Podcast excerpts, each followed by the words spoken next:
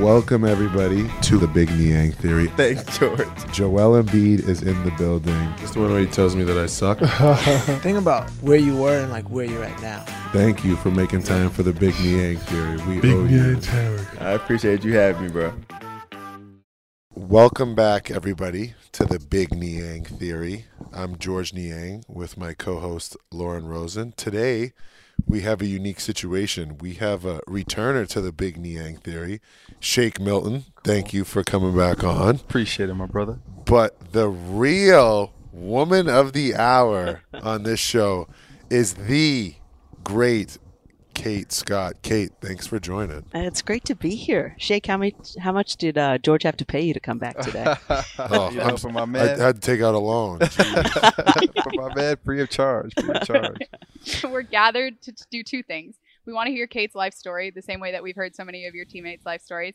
We're also celebrating Women's History Month in the month, the month of March. Kate, someone who has made regular history and women's history, I suppose, and plays a huge role in all of our lives. So, Kate, Apologies. thank you for being here. and I think somewhere interesting, maybe to start, is that you guys have a really beautiful relationship. And I'd love to hear sort of how that got going and, and the bond that you have with these players as your first NBA team. I'm trying to think, how did that get? I feel like we just kind of just shot the breeze, like when she was around for shoot around. Uh huh. and We did, and uh, one of these strange good things to come out of COVID. I still don't know how to phrase it correctly, Yeah, but right. so my first year was obviously last year, and you guys were still having to sit out for portions of the season when you contracted the virus. So that forced you to have to sit at home and listen to me because I'm sure most of you were like, "Who's this chick that's at our shoot around, sitting up there on the balcony, looking down at us?" So George actually actually sent me uh, a message while he was out with COVID, saying, "Oh my gosh, I heard you call a game last night. I freaking love your energy, Oh, man. that's right. So that excited Boston. you're Yeah, here." Yeah, So obviously George was drinking or something, but uh, but it was really nice that he reached out because he didn't have to do that. He's an NBA player, but uh, it it meant a lot that he took the time to send me a note. So when he got back and was healthy, we just started chatting and things took off from there. Would you look at that? Now she's rocking the minivan hoodie. So for all of you that Mhm. don't have a minivan hoodie, go get one. Go get that. GeorgeNiang.com. No, I'm. You got one yet, Shake? Not yet. I'm still waiting on my man. Like he's supposed to ask for an See, XL. Shake, I mean, you know the s- I need the the sizes. flavors. They're having trouble making that in the factory you right gotta- now. they- you know Do I you have mean? an out the mud hoodie? They're in high demand. I was waiting on P Reed too. My order, man. I asked for a black on, one and a red You know, I one, know we're getting off track here, but P. Reed will actually make his teammates pay for those Yeah. hoodies. Like, so everybody's like, "Man, hundred dollars is a lot." He like he's not even giving us a You discount. know what I mean? like it's like a hundred dollars, no matter where where you're from. And a funny story. Uh, we That's can a cut- smart businessman. We, Oh, can we can cut this out if it doesn't really fit. I think this needs but to stay in. um, you know, we were talking to Paul and Tobias, who is basically like a, a money savant, right? Mhm. You know, he's always giving advice on, you know, how to save here, how to, you know, incorporate different things. You know, the Crumbl ambassador himself. um, so he said to Paul, he was like, Paul, how about for your demographic, you lower the price so that you know people can afford, you know, because hundred dollars is a lot for a hoodie that you know That is a lot of money. out the mud. Yeah. And he said, Tobias, like, if they can't pay a hundred dollars for it, then they ain't getting it out the mud. oh, that was so funny. But that just tells you like how like uh innocent to the world Paul Reed is Mhm. and just he's just an innocent human and just a great person. Sure. I think it's so funny that he's taking his slogan and putting it, uh, you know, on a hoodie, multiple colors. I saw a pink one yesterday. I know. Shake, what do you? I mean, you're real big with fashion, so tell me what you think about that. Yeah, man. Paul Reed is he's he's a different character. You know what I mean? He's somebody who likes to push the boundaries and anytime I have a conversation with him, I'm leaving with a different different perspective. So I always enjoy being around my man right there. Do we have some shake gear coming? Do we have some sniper shake gear? Oh yeah, we gotta we gotta have that on the way. I've already started working on it. I gotta good. I don't know if it's gonna be quite a hundred dollars. Gee, how how much you sell yours for, man? Uh, mine are half of that. Half so that. fifty. you know what I um, mean? So but Budget Paul Reed over here. yeah, yeah, yeah. Wow. you know, Lauren is always good at, you know, coming at me, but it's all right. You know, we work through it. You, hey, Shake, as you know, you got to work through some You problems. gotta As me work and through Shake it, man. almost got in a physical I know. I, I didn't want to bring that up, but since you did, I'm glad to see that you guys are ch- oh chatting again. No, well, You I guys want to shed some light on that? No. Uh, Well, I mean, we could talk about it. I think it was just funny because Shake is like the most mild mannered I person. know. That's why I loved it And everybody knows punch you in I'm like face. so emotional. So it was really like Shake was caught in the crossfire because I think I was just ready to blow a fuse on. Pretty much anybody. He was just in the way yes, at the wrong like time. where yeah. it could have been Tyrese, it could have been Joel, and I just would have stomped my feet. Like if you watch the replay of me jumping up and down, like my mom was like, "Could you act any more like a 12 year old?" I, I think the cool thing is now that we've incorporated, you know what I mean, that little scuffle into our pregame handshake. So you know what You I mean, it's all have? for the best. Yeah. You want to shed a little light on Tell that us for more. Oh, so before e- so before every we always high five each other and hug.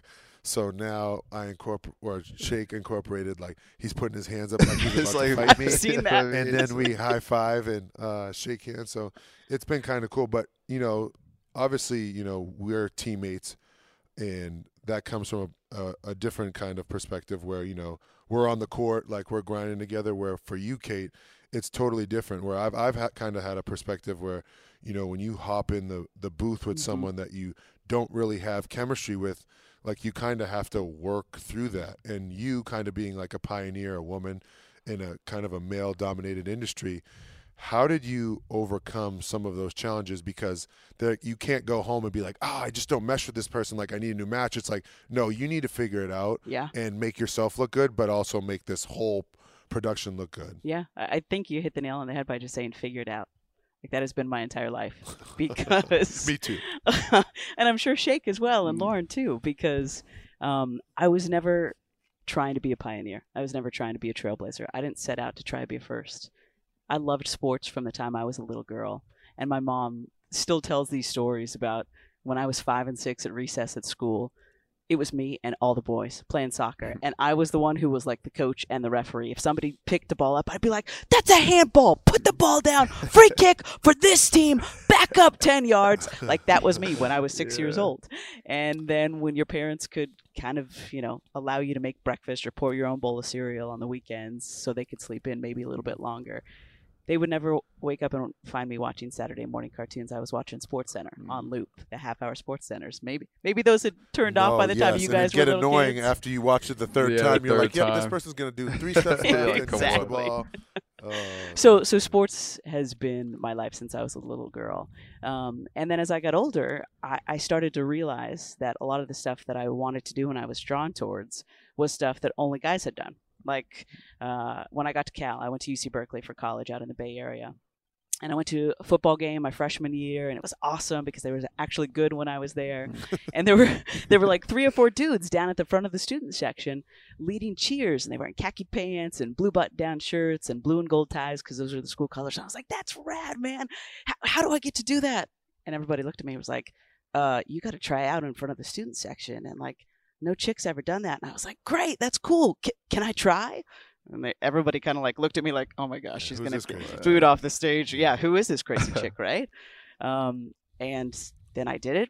Didn't get booed off. People cheered for me. I was a yell leader for three years at Cal when we had Aaron Rodgers and the Oh. the basketball team was getting to the NCAA tournament every year, so traveled with the football team, got to hang out with the basketball team. Anyway, um, so long story long, my whole life has been about figuring it out, and I I credit playing sports when I was a little girl, Hmm. as I'm sure you guys can relate to. So many times you experience failure, right? You're not making your shots. Your defense sucks. There's just something that's not going right. You're not doing what your team needs at that moment.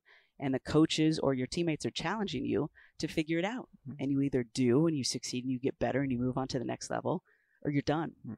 So I've had to run into that a ton of times as a sideline reporter and as an anchor. And then when I started doing play by play, and I'm just kind of continuing to figure it out. So it's awesome to now be here figuring it out with all of you.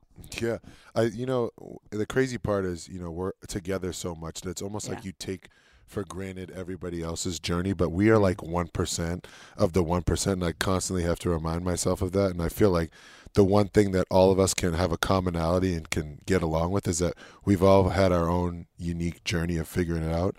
And I always tell people they're like, "What do you think makes a successful person?" And I'm like, it really is like grit. Like it's how long can you withstand like the pressure, Yeah. um, the trials and tribulations. And I mean, we look at all of our careers. You just touched on yours, Lauren. I know you have your story, but even like you, Shake, like coming in, signing a two way, you know, having injury, then like this off season is like going to be like the real time, you know, for you to like reap all those rewards of everything that you've had to go through and being in the NBA. Yeah, man. I think, you know, for myself, um, you know, life is just it kind of goes in waves, right? You know, you'll be up, you're down, highs and lows of it. And I feel like earlier in uh, my career, at times I would just kind of be drawn by those things. So like um, my just the way I feel, my mood or whatever would just kind of go up and down with those highs and lows, you know. But uh, as I got a little older, I just you know started to find ways to kind of just maintain a certain level of um, steadiness and uh, tranquility and um, not being so so so much on that roller coaster anymore. You know what I mean? I'm able to just kind of look at things, take things for what they are, and then kind of pivot and adjust how I need to. And you know, ultimately, I feel like that has just taken not only my mindset but just my life to a whole nother level. Right. And um, I'm sure you know, Kate, you can s- expound on just having to pivot. Uh, you know what I mean? And continuing to elevate and grow. You know, through just the whole process of this whole thing. Can I just give Shake a hard time by saying, as he got older, what are you, 26 right now, Shake? I'm serious though. we're going in pro- professional athlete years, so that, if that's You almost know like what I dog mean? years. You like times it by two or three. They're like you're extinct. by Expand on that old. because I think that's totally true. Because the wisdom that I think you guys have, and and I mean that, and you guys are both still very young men to me. Is it because you've been thrown into things at such a young age when it comes to professional sports? I mean, I'll I'll say it first. I mean, you're what year did you first get in the NBA? Like 22, 21, 23? Uh, in the league, Yeah. 2018. So what? How I was were I was 20, 21. Yeah, so I was I was just turned 23, and like the responsibility. Like I remember looking at my first paycheck, and I'm like, "Who is FICA, and why are they taking all this money?" That's like, funny, right? you know, what I- so it's just like It's true though. you just have to grow up so fast. Whereas like, and I hate saying this because I always look at myself as a normal person. Whereas like other young adults, they have chances to like mess up and like Yeah. be able to pick themselves up. It's like when I mess up, it's like they're like, "How could you possibly do that? You have your whole life given you." And it's like when I was first in the NBA, like I didn't know like what to expect or that you know that what people expected of me outside of basketball. Like being an adult, like in college and like all these other places, you're kind of like sheltered from the world. When you're in the NBA, it's like, hey, uh, we have an off day in this city. Uh, you could do whatever you want. We'll meet you tomorrow for a shoot around. And it's almost like when you're young, you're like, oh, I have a day off. But now that we've like four or five years in, we're like, no, I have to get my treatment. I have to get my work in because when the lights are on, they expect me to perform it. And if I don't do the stuff behind the scenes, Yeah. then you know I'm in trouble. And I know that Shake is one of the most regimented on our team when Oh. it comes to that. this guy. when did it- that when did that shift happen or has he always been like that? since I've been here, I've always like he always like shoot arounds, Yeah. off days. Like he, you and T Lash, I feel like have like something that is just yeah. routine, so. I don't know. Like I remember early on, they used to have to tell me to not come to the gym. You know what I mean? Like just to go sit down. And even now, they tell me to watch it. But like, uh, I don't know. I think you know some guys are just super talented and can just play the game and just be great. You know what I mean? Uh, But like I also just love the game too. So like I always want to be out there hooping and then um, just watching some of the greats and watching interviews and things like that and talking about how they go about their craft and and it, it's just it's just the love that I have for it really so um I want to be great and I just I feel like I know what it takes so I'm just trying to put in as much work as I can really to tie together two of our topics, the way that you just talked about having to figure out how to stay level and not ride the highs and the lows, it's interesting to me that George opened the conversation about your little scuffle by saying that you're one of the most level people because I think that's a testament to your evolution, right? I don't know if the first couple years that you were here, you would have considered yourself one of the more level people. Um, really. Yeah, I mean, probably not, man. I was just just just young, right? You don't know, like, you know what I mean? Like, if, when things are going great, you're just in a great mood, and then when things are going bad, you're just like, oh man, the whole world is coming down. You know what I mean? But now I just just stay the course. You know what I mean? You got goals in mind. You have just continue to put intention behind them, and um, continue to trust things, and you know things will always fall into place like they should. I just think the fact that George called you that is a testament to the fact that you're doing it well, right? That Mm. you have figured out what that balance is and like what that level headedness is. Yeah. We talk a lot. Balance is sort of like a theme on our podcast. Like, how do you find balance in your crazy life with these high standards? and for you, Kate, you're of the four of us the newest to the NBA schedule and lifestyle and the demands that that this life asks of you. How have you started to find your balance in your role? Still, still definitely in search of it. This is a grind. Well, because this is the first. This, This is, is like the first, like, year real travel. year. Yeah. So Mm. you had to find your niche with like out even having relationships with like Yeah, any of. because we didn't start traveling with you guys because of COVID again. getting back to that Yeah. until Kate was just up on the balcony. until like, February. calling her first no but calling her first nba games which by the way like i'm going to brag on kate for a second there's so much pressure associated with the role that she has and she took over for someone Marc Zumoff who's Oh yeah. one of the he was a- greatest yeah. to, to Yeah. ever be a local play-by-play Yeah. announcer Mhm. for a team like you guys he's so well respected and whoever came into that role next was going to have tons of pressure even if it was a white man that had similar qualities and style to Marc Zumoff, right? Mhm. And then they bring in this young woman from California who no one has heard of in the market. and it's not that anyone set you up to fail, but the challenge was greater Yeah. based on your identity. Then they tell her Mark was at every game, meeting you guys on day one. It's COVID. You can't go to every game. You're going to call some of the games off of monitors. Yeah. You're not going to meet the players one by one. Mm. You're going to just have to sort of go. So you're already set up for this huge challenge. And then there are all these extra challenges in place. And now we ask you how you found your balance. Like, what was it like to come in in such a sort of volatile Yeah, that environment? sounds like you started off real off balance. but if you can figure it out in that environment, Yeah. maybe this environment actually feels kind of stable. Well, and as I kind of referenced earlier, my whole career has been a challenge. It's Yeah. just been figuring it out. There is no in broadcasting, and this is one of the most frustrating thing for for young kids who are getting into this, while their friends are consultants or lawyers or doctors. There is a ladder that they see, right? If I go to this grad school, then I will have the degree that will get me that first job. I know the name of that first job out of school. And then after two years there, I will get a promotion. Like it is easy to see that progression in broadcasting. I like to say it's just this giant oak tree with a ton of branches. Hmm. And you just got to say, all right, I'm going to pick that one. And you walk out on it and you're like, okay, I like it. It's working. And then you try to hop to a higher one. But it's just, there's there's no ladder. It's really confusing. So yeah, the balance, that's why I chuckled as soon as you said it. I've been in this industry now for 20 plus years and I'm still searching for it. But when it comes to the NBA season, I'm considering this kind of my first full season because I got to start traveling with you guys and actually seeing you face to face and talking to you Yeah. back at training camp. I got to Right. ch- go to training camp in Charleston. Um, but I, I tell people all the time, I, I think it's really easy from the outside looking in. Oh, you guys travel on your own plane, right? Right. Uh, you stay at these fancy hotels. Um, but I tell people, yeah, but we had four games last week in four different cities, and two of those cities we got into at two in the morning.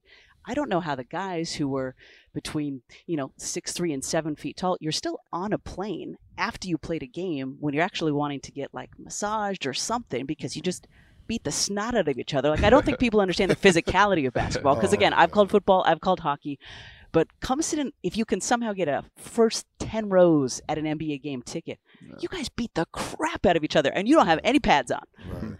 Um, and then go straight to the airport, get on a plane, change time zones. Yeah, you get a nice bed and stuff, but then we need you up at nine But their o'clock the beds are next also morning. the same size as the beds that you and I are in. Like it's not like you guys have like Exactly. more space to like, spread out. And Here then- we go. and then We're do it all again about that night. lifestyle. Exactly. We're in trouble. but I just it is it's so much for me just as a broadcaster. What what day of the week is it? Like some nights Mm. on the top of my board because I have a little uh, eight by eleven board in front of me that has pertinent information about you guys and our opponents. I'll literally write like Wednesday at the top Mhm. because I won't know what day it is, and I'll write Indianapolis because I won't know what city we're in either. Um, so it's been an it, it's a grind, and I am still adjusting to that because again, this is just my first full season traveling. But it just my respect for you guys continues to grow because of the fact that I'm calling your games, and yeah, I have to do hair and makeup, big deal. But you guys actually have to get out there and do battle for two and a half hours Yeah. every other night. I mean, the physical exertion, I think we have that over you, but that brain of yours definitely uh, out trump, out uh, out trumps us. I know because she's talking about a calling card, and if people don't know what that is, in broadcasting, you have a card, and I think it's with every player's name and where they're yeah, from. everybody's and- different. but yeah, well, so you want to have the information about the players, whether if you tie in, you loop in and say that they went to college with this person, which is why Kate is like, it's important that she's around to ask all these questions because when I first did like Broadcaster U, where I was the NBPA put it on and I got to get in my experience, you know, calling a live game with someone who does play by play. I was just doing color commentary. And you, when you're doing color commentary, you really want to, you know, show the audience what you know about the game, but tie it into the game and how the relationships, you know, how they all work. And get back, getting back to your calling card, you know, you you want to have information on there that's important that the audience will understand, and you don't have to go on like these. 10 minute rants on because the Mhm. play by play person is trying to call the game and nobody just Same wants to time, right? hear you there tell a story. So here I am taking 10 minutes to tell my story. Um, Meanwhile, they've gone back and forth across the court like four times. Exactly. Six So different changes of it's like- possessions. George, wrap it up. we're getting prepared physically and mentally, but like for you to dial in and take time out of your day to find information that, frankly, in Philly, their fa- our fans would actually give a shit about is important, you know. And the fact that you know you can do that and and tie all that in to have people you know drawn to that. I mean, credit to you. You say that we have to physically do it, you know, but mentally, I would be stressing myself. That's like a whole different game that you're playing, and all the while you're still on national TV too. So like that's Yeah, there's that's no the Don't like- don't mess it up. right? Good luck. Live Yeah. TV, ready go. Like, come but it's. I think there's so many tie-ins between what I do and what you guys do, right? So much of what uh, makes, at least in my opinion, a good broadcaster is the amount of effort you put into your preparation, like we were just talking about. The majority of my work is done before Right. the game tips off. Mhm. When the game starts, that's the fun part for me. But it's as George was just talking about. Have I put in all the time I know I needed to, so that when the game starts, I know, man, I prepped on the opponent. I know everything. I'm I'm rarely going to even have to look down at my board because I'm uh-huh. so prepared for this one. I know our guys like the back of my hand, mm-hmm. obviously because we've been together most of the year, but also mm-hmm. because I'm reading and I'm listening to podcasts and I'm doing everything I can to because as you said, Philly fans are so intelligent and follow their teams because they're so passionate about them oh yes. it's different calling Philly sports versus calling another team in another city where maybe the fans don't care as much. Right. You might not have to try as hard because they're not paying as much attention, they don't know as much. But that's one of the challenges I give myself like, okay, I think in other cities people wouldn't know this, but I know Philly fans do. How can I find that next level nugget Mhm. that fans are going to say, Oh, "Oh, I didn't know shit. Wow, it'd been that long since Shake did that. I didn't know this about George." So, I'm always trying to Mhm. find something a little cooler than what you can just read on the internet. you won't say it, but Kate also, at least in my experience, does a lot more preparation than a lot of folks that do what she does. um, and I don't want to make everything about your gender or the obstacles that you've overcome because of your gender, but I do wonder sometimes when you are putting in that preparation. I've certainly, here, I'll make it about me. I've certainly found in my career that if I say something about one of you guys, I'm infinitely more likely to be asked if I'm sure or to have someone go look it up just to make sure what I said was true, especially if it's a stat, especially if it's an on court thing, to double check because people aren't as likely to trust. Oh, this what a is why you ask so many say. questions. Okay, now it makes sense. Well, I'm and kidding. but oh, well, actually, to be fair, like maybe it is though, right? Because for me, it's really easy to tell a story when it comes directly from you. George said this. Shake did that. No one can question me if I'm getting it directly from what you guys say or do. And I'm curious for you when you Yeah. do your preparation or over the years as you've done your preparation, do you think that you feel like you have a little something extra to prove or am I just crazy? no, a, mi- a million percent. And you know that I, it's hard for me to talk about all this because obviously the end goal for me is just to be looked at as an NBA broadcaster. Right. Mm-hmm. With all the other stuff coming second, I'm sure the same thing goes for you guys. You just want to be known as great basketball players with everything else that you identify as Yeah. falling behind that. But I know right now I'm young and new when it comes to NBA, so a lot of people see me as the gay chick from California who's also calling games for the Sixers, and the broadcaster thing is kind of last. But but yeah, what you said, I mean, so many people have questioned why I want to do this. Why do I think I can do this? Um, you know, when I got the Sixers job, I was calling a national college football package, a national game of the week with Mike Golic Sr. It was the biggest gig I'd had up until I got this job. So 13 straight weeks. That's why I had to miss five of our games last fall. Um, we went to Alabama and Georgia and Oklahoma State, and we were syndicated on over 120 radio stations across the country. And um, when you call football, you usually have uh, somebody who keeps your stats, and then you have a spotter because you're usually like eight or nine stories up Yeah, in the football stadium, right? Yeah. You're not courtside or close to the basketball court.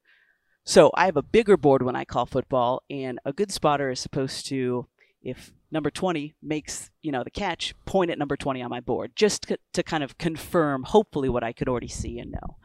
Um, but not just once, twice in that season, as I'm calling a national package with Mike Golic, uh, the spotter walked in and was like, "Hey, can you introduce me to the play-by-play? Because obviously it's not you."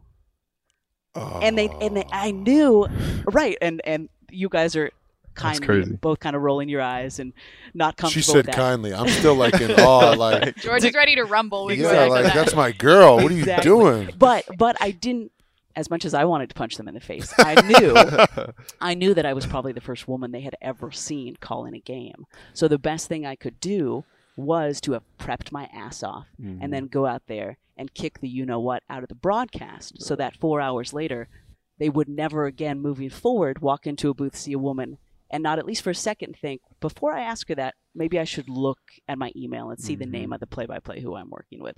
So that was a long way of saying I've always over prepped and I always will continue to because now it's my comfort zone. But I used to because I knew that if I did a good job in any of the things that helped me get here, there was a chance that other people who didn't look and sound like the Zumoffs and the people who had done it before might get a chance as well because I knew that the people who were doing the hiring were watching, that the next generation was watching. So yeah, I put a I put a ton of pressure on myself to always go past what I know I probably should do just because I know the better I am, uh, the more opportunities for those that are coming behind me.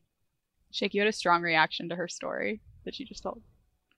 Yeah, I mean, that's just that's crazy. I mean, it's something I could definitely identify with myself. You know what I mean? Just being overlooked, it, but just to to see you, I could just relate to that. You know what I mean? What Of was your story? That feeling of just somebody just overlooking you and having to continue to prove yourself to the point where it just becomes like it's second nature. Like you don't even react when it feels like your back is against the wall or you know what I mean somebody is uh, not giving you the proper respect you just like all right I'm gonna take it for what it is and then I'm gonna push it to a whole another level on you and Where are you going? Where, what's what's your story that you're flashing to? uh I mean well shoot I have just a bunch of stories I mean even since me just being in the league Yeah. um being a two-way uh hurting myself in the combine to where like I didn't really get you know what I mean to do the things I wanted to do and then um getting in rotations, falling out of rotations, having to fight my way back in, and then being ready for playoffs, and then making big plays in the playoffs. Um, just it's just like a constant thing. It's not ever gonna be just smooth sailing.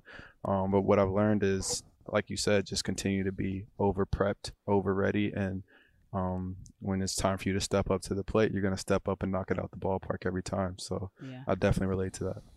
And that's funny that you know this all comes back into like when we had dinner. We had dinner as a team after the Dallas game, and you know, Shake is obviously talking about having the right balance, and you're talking about the pressures of that, of like not losing your cool when someone comes in and questions like why you're here, and not making it about like me proving them wrong, and just keeping it about like your process. And that kind of goes back to what we were talking about um, you know, when me and Shake and the team were at dinner, Shake was kind of just talking about, you know, some someone said Paul Reed is going to get dragged back into this, right? Someone said something about visualizing, and Paul was like, "How can that be possible? Just because you like see it in your mind doesn't mean that it's going to happen." And Shake was like, "No," he was like, "Paul, like." Is a real thing if like you visualize these things like happening like there's an essence as, as if like you know this can happen or Yeah. this is going to or that it's already happened. Like i'm not going to get as deep as we went but i think it it speaks volumes to like the both of you uh, the fact that you can actually identify that someone's disrespecting you right? And i'm not going to lose my cool because Georges Niang would be like hey mother blah, blah, blah, blah, blah, blah," you know and then and then get to the and then then try to prove you wrong where you guys are like all right cool and then like now you guys are like all right I identified what's going on and now i'm going to show you why or now i'm going to even prep even harder so that when you do try to question me i'm going to be like look at the end result and i think that's funny because like we basically just talked about it and like you dialed into like visualization. And uh it's funny because the last couple games i haven't been playing that well. And when you said like just visualizing yourself like being good like doing the right things getting it done it's like it doesn't matter if you go out there and and play your best or have the best stats, you just feel so much better just after the fact of like, all right, yeah, that shot didn't go in, but I still see myself making that and feeling like I Mhm. belong. For sure. confidence is like a through line as well. And we've talked, George and I, a lot about each other's sort of confidence journey. Um, I'm curious about your confidence journey because I I see you as an extremely confident individual with like a very clear sense of self. And the even the story you told about in college and being like a yell leader and the confidence that it takes to be like, yeah, I'm going to try out in front of these people as the first woman to ever do it. And yeah, I'm going to be able to. And then be the first woman to do this and not even have it be about being a woman, just have it being about being great. There's so much confidence that goes into that. And you guys have talked about it. You just shared, you just shared. What is your confidence journey been like? Because I don't know if you find this actually. I want to add one more thing. When I talk to young women that want to do what I do or what you do or be sort of in this sphere, a lot of them do ask about confidence, about Hmm. how you find your voice and your sense of self. And I think it's hard to grow to that place, but you've done it. Yeah, but I I was super fortunate that Twitter and Instagram and all those things didn't didn't come about until after I had started my journey. I wish I could I wish I could just rip the phones away from everybody because I think that as George was mentioning earlier about coming into the league and not getting to make mistakes at 21 and 22, like I I, I wish everybody, not just you guys, had that um, space to do that. But um, my confidence journey I guess again, starting when I was young, I'm really lucky to have an innate sense of, of self confidence, um, which I know is not normal, um, and I don't know where it came from, but I but I just have it. But that doesn't mean that on the journey um, that I don't struggle with confidence from time to time. I think you guys do too, Oh, right? Absolutely. um, because I am relentlessly self critical. I wouldn't be here if I hadn't been harder on myself than anybody who's listened to me call a game or anybody who I've worked for, because I know that in order to be here, I had to keep getting better. Right. I had to show that I was worth the risk of hiring somebody who didn't look and sound like pretty much the majority of everybody who'd come before me in any of the jobs I've held. Um, so uh, there's hard times, you know. Uh, In the fall last year, November, December, uh, moved across the country, took this job. My wife and my dog are still back in the Bay Area, where I was for the past 20 years. Um, you guys are on the road. I'm calling games off monitors. I'm living out of an Airbnb. I don't have any of my stuff, uh, and it's Get just me out of here. right and and every day I, I go on to social media because i want to interact with people i love the positive aspects of social media because it makes people feel like they know you right and how cool is that like when i was a little kid there was none of that so the only time i would get to interact with the athletes i loved go to the game early for two and a half hours hope that maybe shake or J- george would wave at you if you're mm-hmm. lucky maybe get a wristband or something but now you have a chance to interact with broadcasters and athletes if you're not too much of a jerk or maybe if you are a jerk and that's who they Yeah, like interacting it's- with That's how twisted it George. is. If you if you're a jerk, like you'll get a reaction on it. Exactly.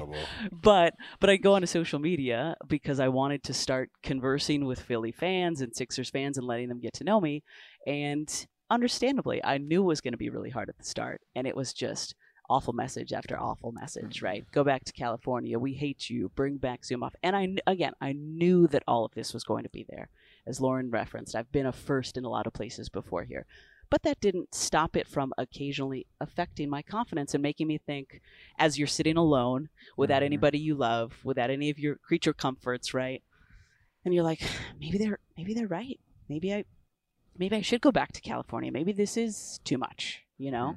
Uh, and then somehow having to find your confidence again, waking up the next morning because you got to go back and put, You signed a contract. Put on hair You're and doing makeup and- them. and Yeah. and call the game again to the best of my ability. So so yeah, it's a it's a day by day thing. Um, but as I'm sure you guys do, I have my friends outside of the industry who I check in with. That's important. I That have my friends in the industry who I really respect and care about their opinions, and I know that those are the opinions that matter because they understand the broadcasting industry. They know what good is, they know what bad is, they know how to offer constructive criticism, things that can actually help you get better versus people just saying you suck, you should never play basketball again. right? yeah, those little So- twelve-year-olds in their basement hiding behind their Right. Real their fake their fake Fake images on Twitter. I'm gonna find you. All right.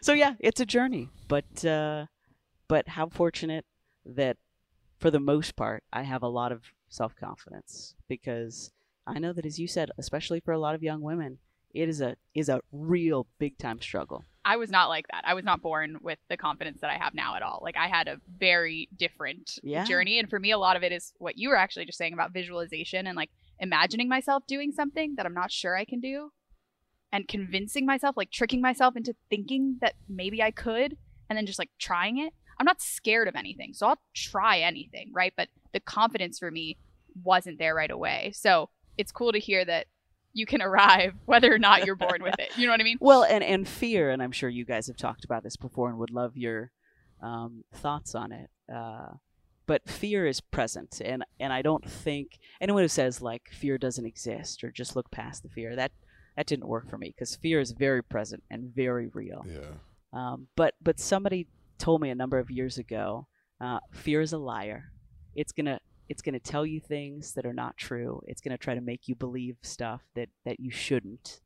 Um, but you can also ask it to just kind of sit with you Mhm. because the harder you work to right the more energy you spend trying to push it away Resisting probably it. the bigger it's going to get but if you just say, "Hey, fear, wow, I'm, I've been invited to be the the TV voice of the Philadelphia 76ers. This is terrifying.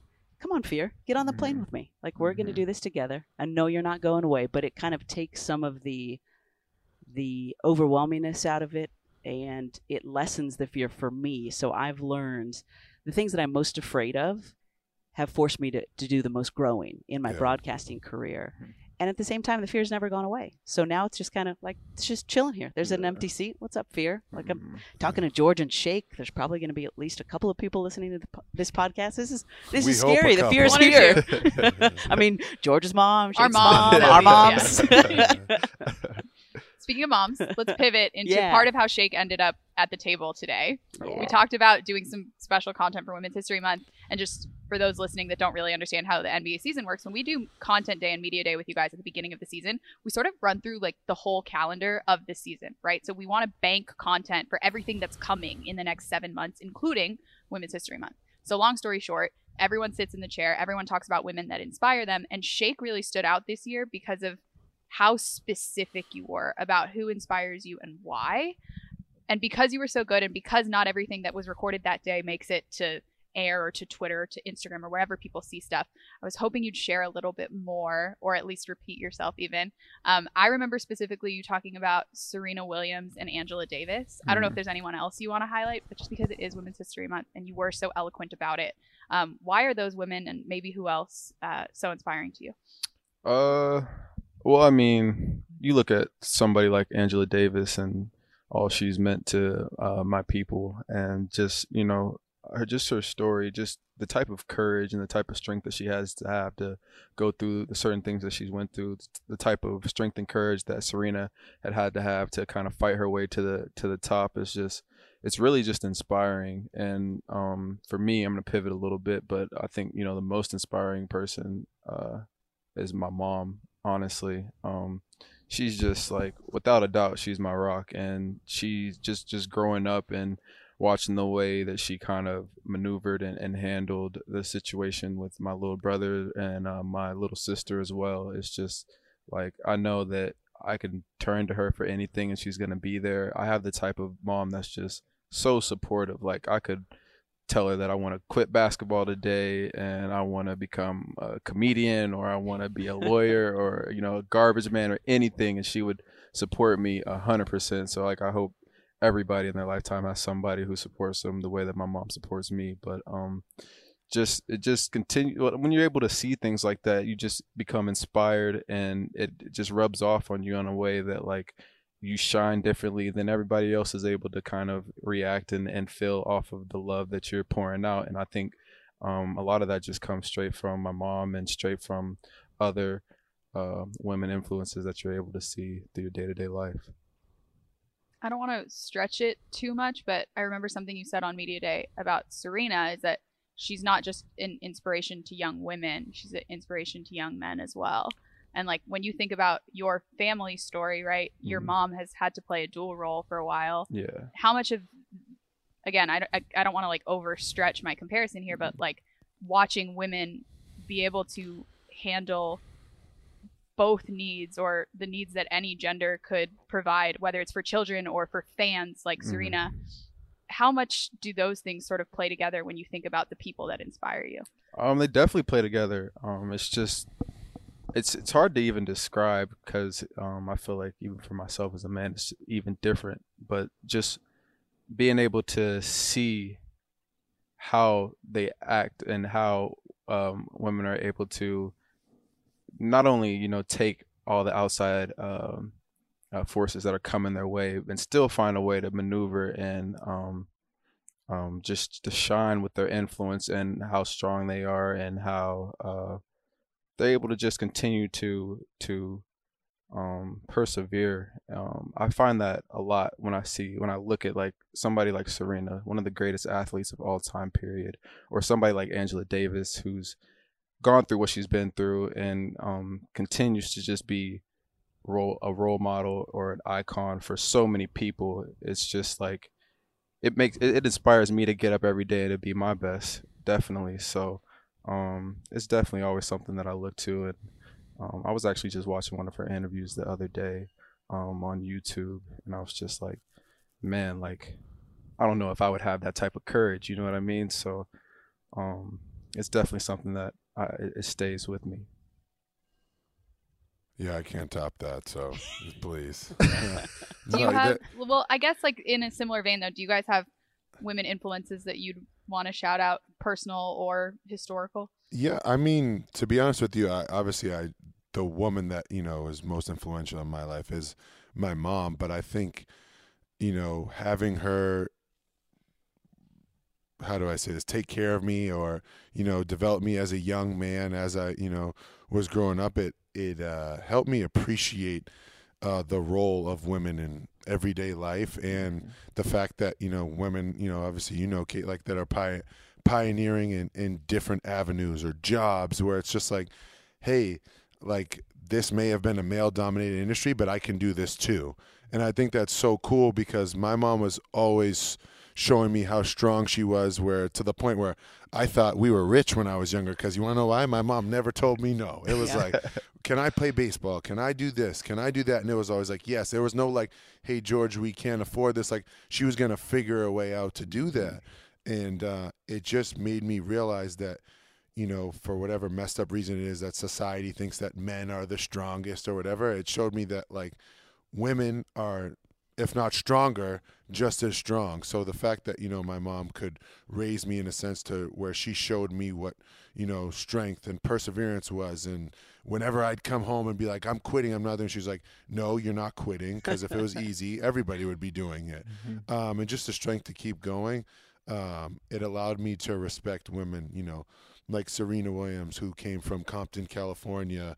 And you think about what 20 years ago looked like as a black woman in a in a sport that was dominated by you know Caucasian women, Yeah. and you know for her to just get out there and be a a sensation, like you, I can't, like you think about what her resume looks like. It's like, and she was still going. So I, I, I definitely, you know, my mom definitely allowed me to see the strength in women and respect it. You know, from whether if you're a lawyer, a garbage woman, a doctor, um, you know, play by play. Um, it, it, the line is endless. Yeah, strong women make an impact, don't they? Mm-hmm. I love that you guys are right. It doesn't matter that they were women. That Shake and George are both inspired Yeah. by them, and by Serena and and Angela and uh, at the NBA. We have NBA broadcast meetings. They're just a couple of days the beginning of the season where all the different broadcasters get together. Hmm. Um, and I was emceeing a panel up on stage and.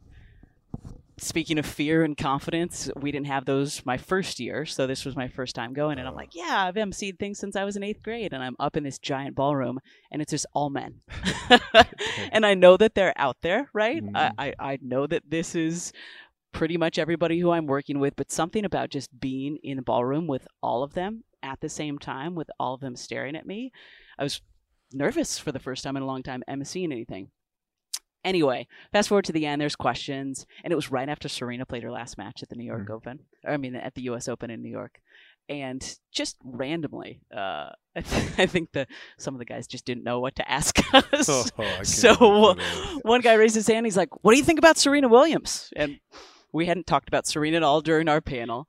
Um, and I could tell that the women who were on the panel with me didn't really know what to say. So I just decided to take it because I played tennis growing up Hmm. and I loved playing tennis. I was a soccer basketball player, but I loved the individuality of tennis, right? I played team sports, but tennis was a different mental challenge.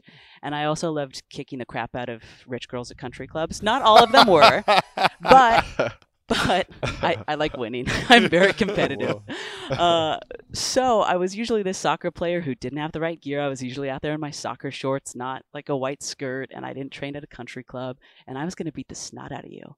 And then here comes this chick from Compton who everybody's saying she doesn't belong. And it sounds weird that a blonde white girl in the middle of California who was doing okay. You know, we were lower middle income. We like George said, my parents never said no. I didn't Right. realize till when I got to college, like, oh, that one San Francisco Giants baseball game we went to as our vacation was because they had to pay for all my travel sports. Thanks, mom and dad. But but like I, I had Serena's red Puma shoes before she was sponsored by Nike because here was this girl who didn't belong beating everybody. So I just love when people who may may not look or sound like you or even be the same gender as you can inspire you just by their greatness and their drive to be great. Um, and just because I don't think I've ever talked about her before, I'll say real quick things about my mom, who's like five one, tiniest human ever. She's adorable. Um, but she taught me three things as I was flying out here today to, to rejoin you guys. Um, five one and full of piss and vinegar, and I still remember. so three things she's taught me to stand up for yourself.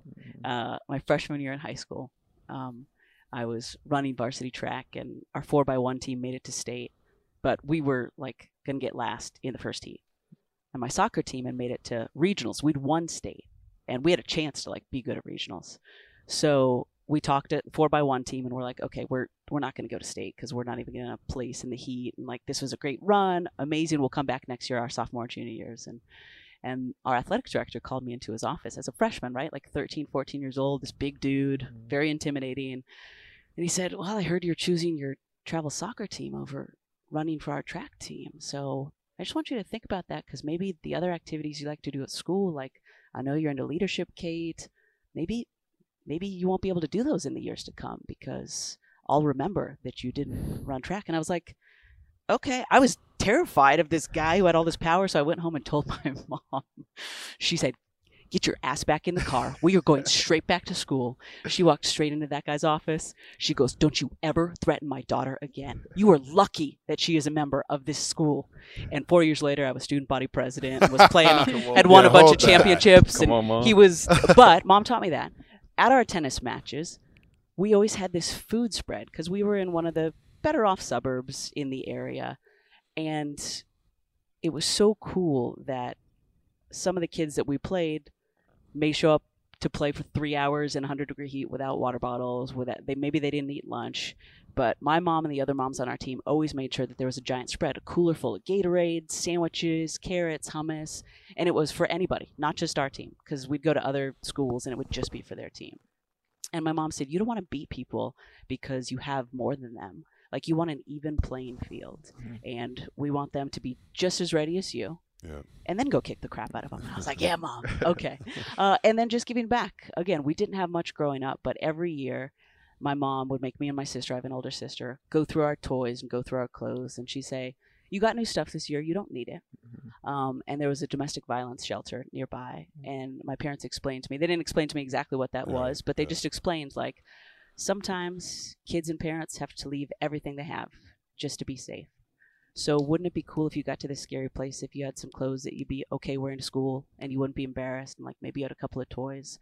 So wouldn't it be great if you could give some stuff to somebody else? So my mom taught me to be resilient, um, to always try to help people get on a level playing field as far as opportunity was concerned, and then to give back whenever I could. Um, so yeah, I just want to say thanks, mom, during this Women's History Month. I'm I'm here in large part because of you. Super women. We always women. end with a question. Last year it was advice to your younger self. This year it's been something you're proud of.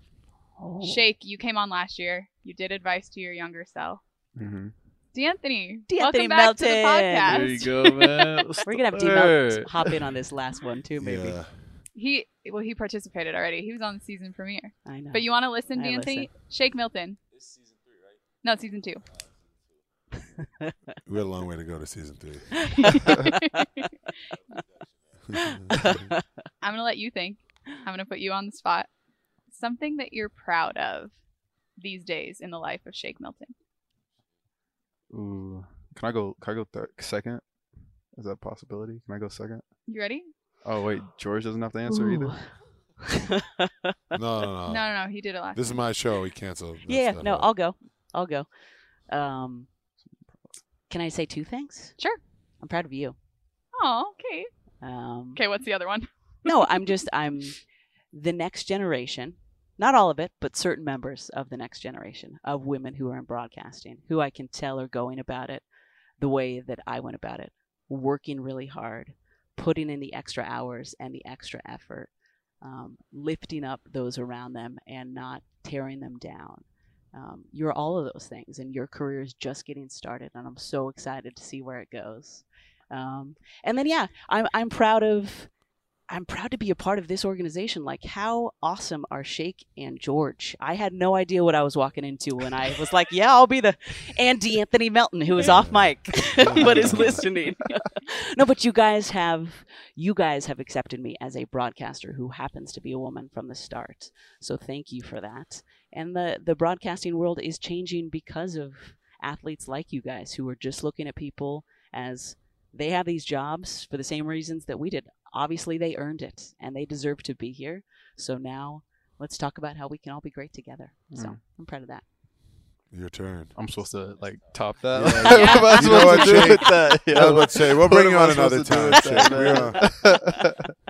You got That's it. Crazy. Oh, got it. okay. Um, no, I would say just first off, personally, like I'm proud of my little brother. Um, just as like he's growing up right now, freshman in high school, having to kind of figure out a lot of things on his own, and like of course I'm on Facetime and talking to him and stuff like that, but he's still having to kind of navigate things. So, um, big shouts out to him. But then also, I feel like I'm just I'm proud of um, being a part of this group where you're continuing like it's, it's you're constantly having to learn and and, and shift and, and grow and it might not always seem like it's smooth sailing and there's a lot of ups and downs but uh, you know everybody in this group is obviously blessed to be here in this position and um, you know we all have goals and things in mind that we want to accomplish together as a team but also together individually.